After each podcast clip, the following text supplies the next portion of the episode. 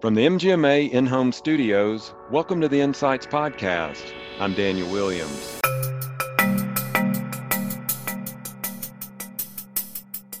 So, if the provider already had a newsletter, then they should talk about what they're doing to keep patients safe in that.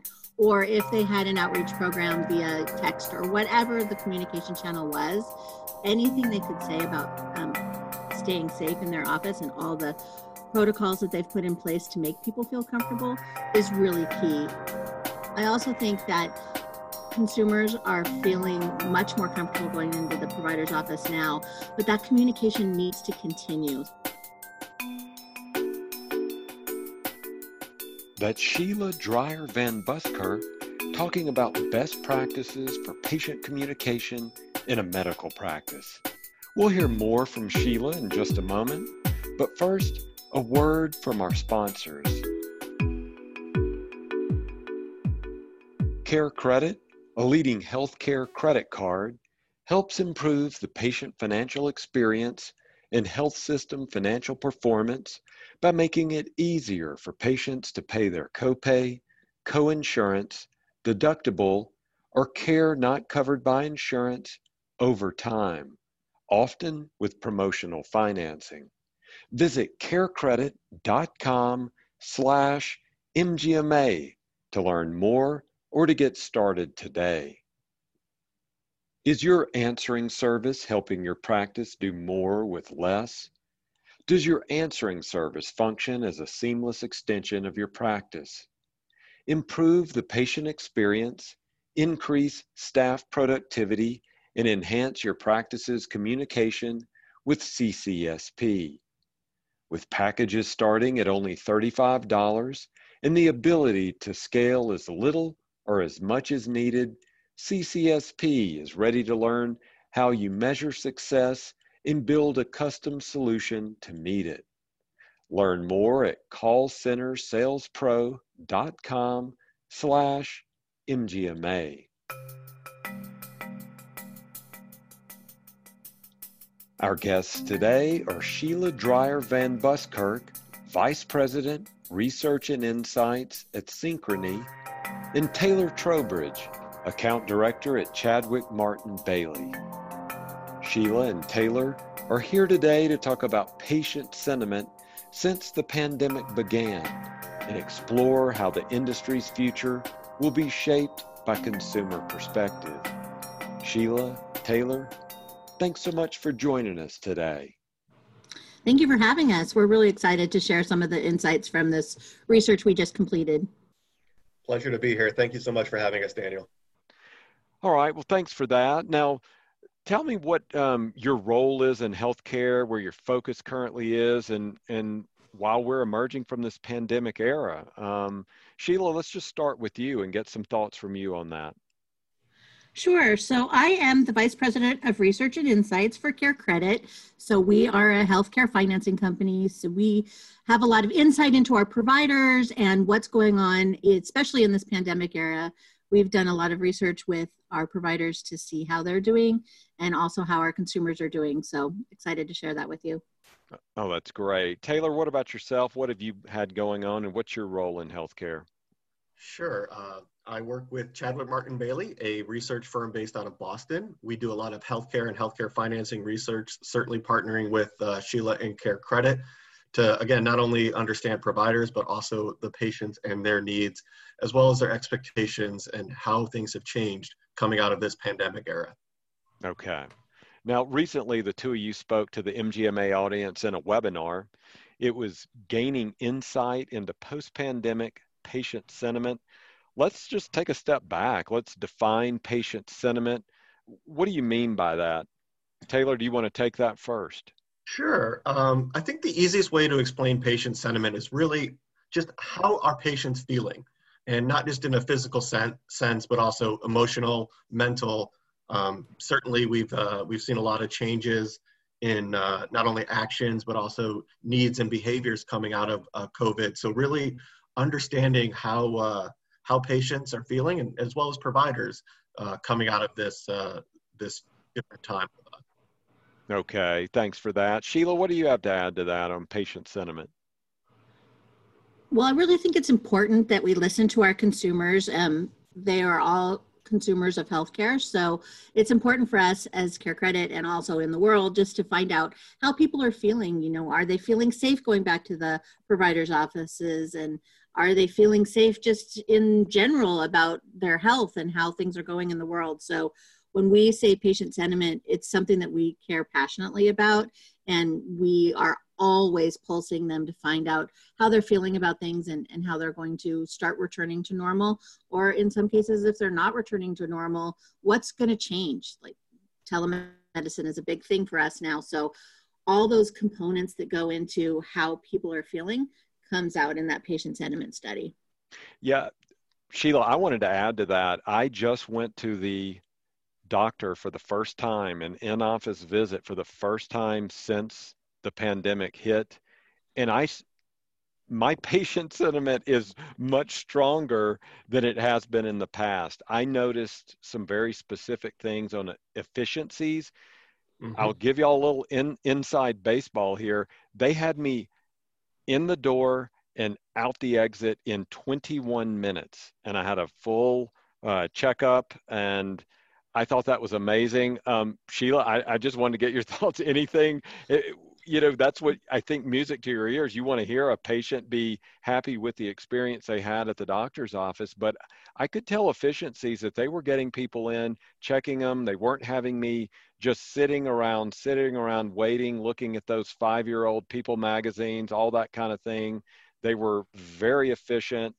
Any thoughts on that? Anything you want to yeah. provide on that it's one of the cool things that's coming out of this is that people our providers have all told us that they need to work smarter because they're trying to keep their staff safe too so in this era where you don't know if people are sick or not sick it's changed the way that people interact with their doctors. So some people really like that telemedicine and that they can talk to their doctor one on one, even if it's not in person. Other people, when they go to the office, they want to be in and out fast. They don't want to sit in the waiting room and touch a whole bunch of things. And I think it's going to benefit the providers and the patients because the whole experience is a, a much more streamlined and effective way of doing things. Mm-hmm. It, one thing, one other thing I wanted to add to that, uh, Taylor, you know, as I I was driving to my office after spending, like I said, 21 minutes in the doctor's office, a new record for me, and I felt very satisfied with the kind of care that I got. Um, I'm actually for the first time thinking I'm going to go onto one of the sites and write a referral. I mean, you know, write a, a mm-hmm. really nice review and refer the doctor's office to other people? Is that something when we're talking about patient sentiment that we want to get to? Sure, absolutely. Um, you know, with when it comes to review sites, uh, a lot of people will only write negative reviews, or they'll only write positive reviews. exactly. There's not a lot to be said when uh, the experience is neutral, and certainly, you know, the interesting uh, part of what you're uh, what you were saying there is how is this going to continue, or is this going to continue? Right?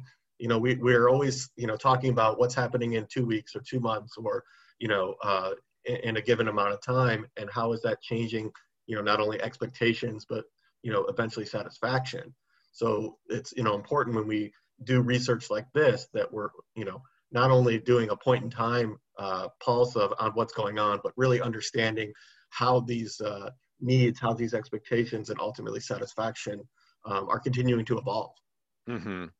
Um, Sheila, I want to turn back to you for a minute because one of the things that can get to an improved patient sentiment is having the staff on board, having them having uh, embraced, you know, the strategic mission of the practice.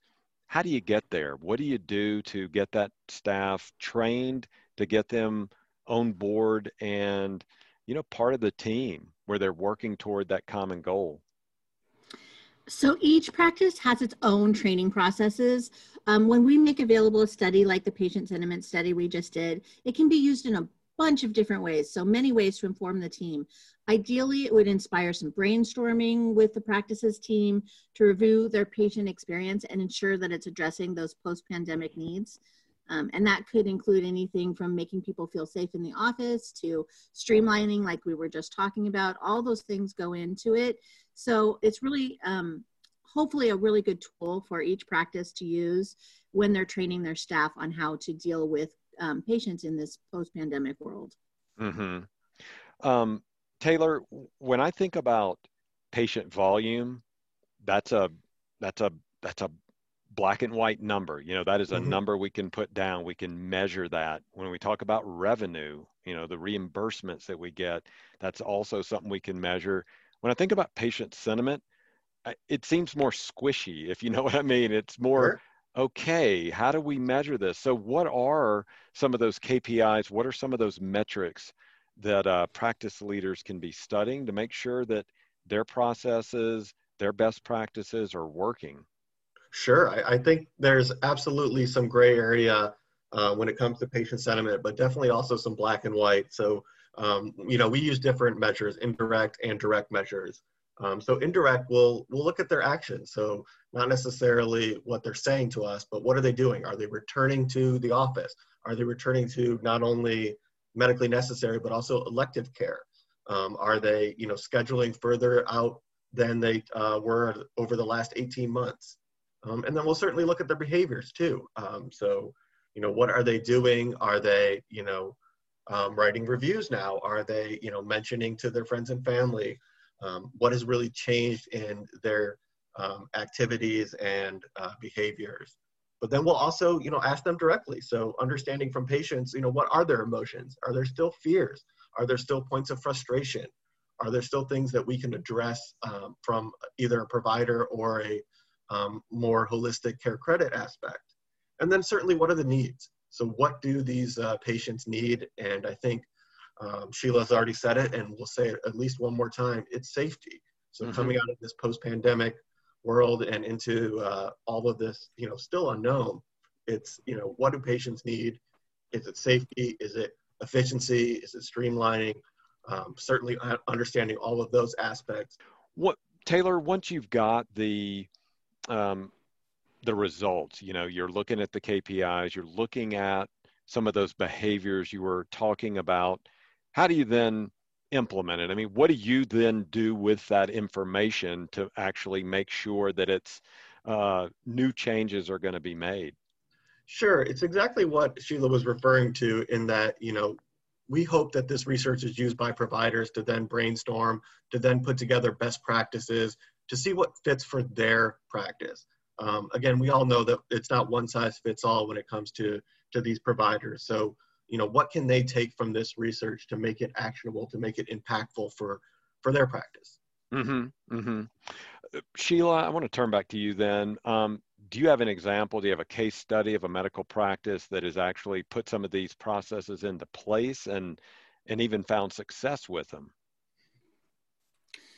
So the study is so new that we're not aware of any case studies that um, have actually used this information to refine their patient experience, but that's something that we're going to track in the future. So ask me that question in a couple of months and I'll let you know.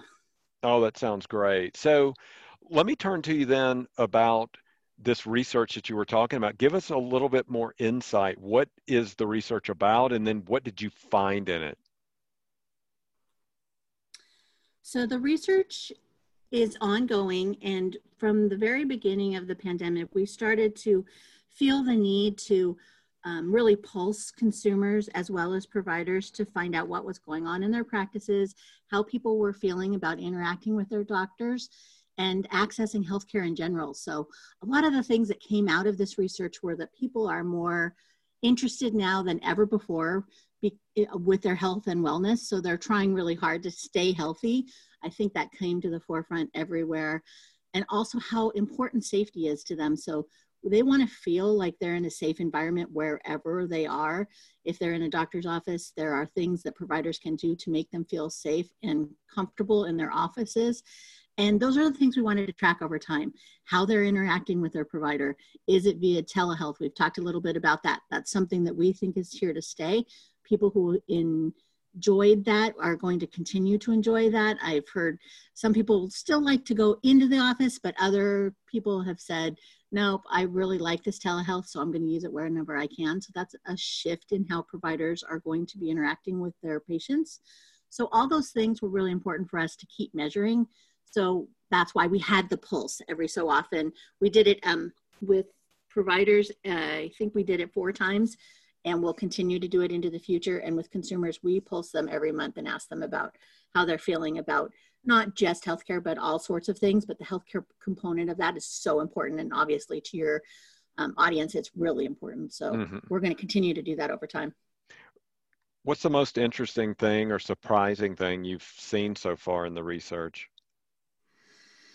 Um, I think one of the most surprising things to me is the people were so afraid to interact with their providers on any level for hmm. a little while at the beginning of this.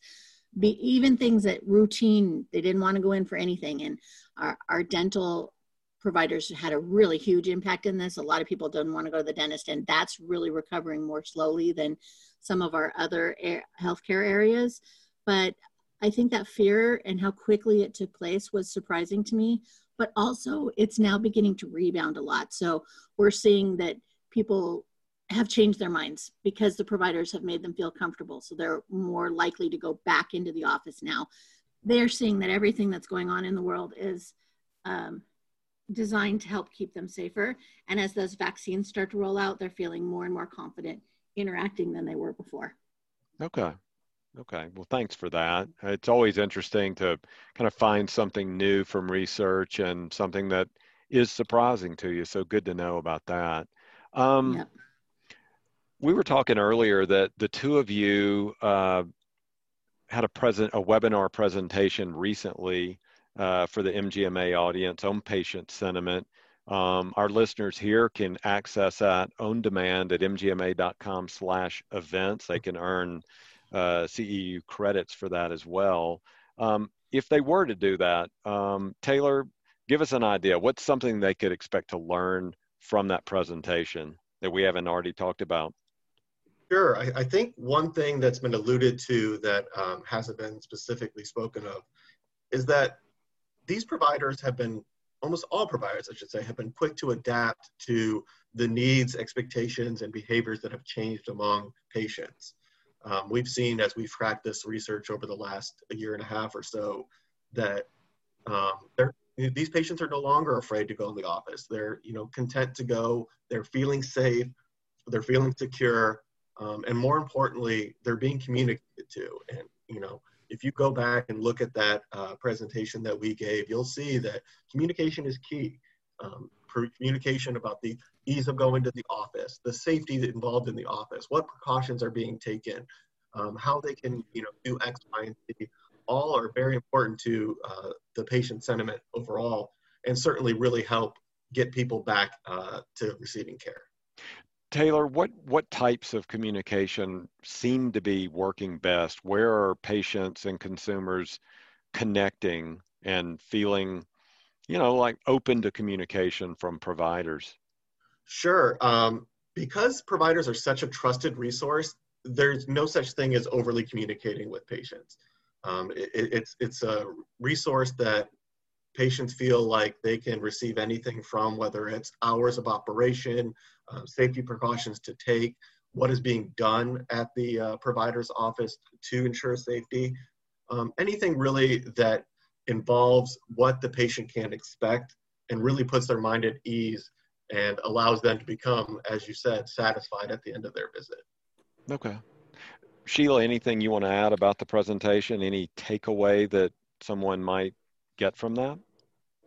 I'm really happy that um, Taylor brought up the communication portion of that because that is really key and it um, also could be any channel. So if the provider already had a newsletter, then they should talk about how, what they're doing to keep patients safe in that.